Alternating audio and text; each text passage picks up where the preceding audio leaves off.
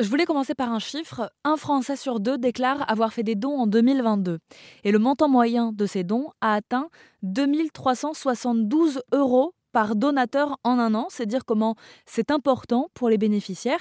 Pourtant, cette solidarité pourrait s'effriter en 2023. C'est ce que nous disent justement les Français dans le dernier baromètre Ipsos, euh, notamment à cause du euh, pouvoir d'achat et des prix qui augmentent. Alors, qu'est-ce qui pourrait aider les Français à continuer à faire des dons? C'est pour répondre à cette question qu'Eliott Michon a fondé GiveWin. Le principe, c'est de participer à des jeux concours payants et une partie de l'argent récolté ira à des associations sur tous nos lots, donc sur tous les jeux concours qu'on propose. Euh, ça peut aller du, téléphone à la montre de luxe aux bijoux.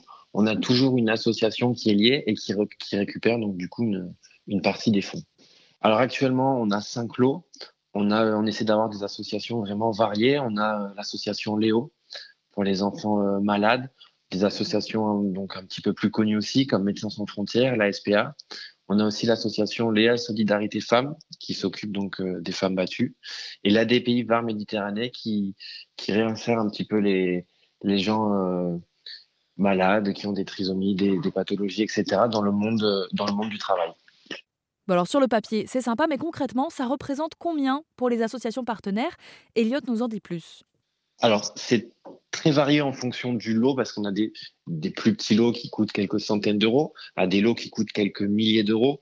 Donc en moyenne, on sait à peu près qu'on va reverser entre 20 à 35% à l'association. On sait déjà à l'avance où, à quoi va servir les fonds, où ils vont aller.